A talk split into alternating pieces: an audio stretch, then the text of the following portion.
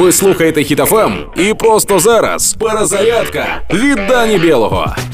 Макдональдс не буде працювати аж до перемоги. Тож, якщо хочемо Біг Мак, маємо більше працювати. Але попри це, Макдональдс заявив, що кожен з 10 тисяч працівників будуть і надалі отримувати зарплатню. Раніше було так, що людей, які працювали в Макдональдс, змогли стібати. І хто тепер крутий? По суті, всі працівники Маку вже отримують пенсію. Тепер, якщо в людини в Україні є гроші, то вона або в IT, або в Макдональдс. Я впевнений, що серед працівників Маку є люди, які вступили в ЗСУ або ТРО. Тож можна сказати, що навички у приготуванні м'яса нікуди не зникнуть. Допомагаємо одне одному, підтримуємо ЗСУ. Слава Україні! Проект Перезарядка на Хітофем від Дані Білого. Слухайте на сайті HitFM.ua та у подкасті «Хеппі ранок» на Google Podcasts та Apple Podcasts.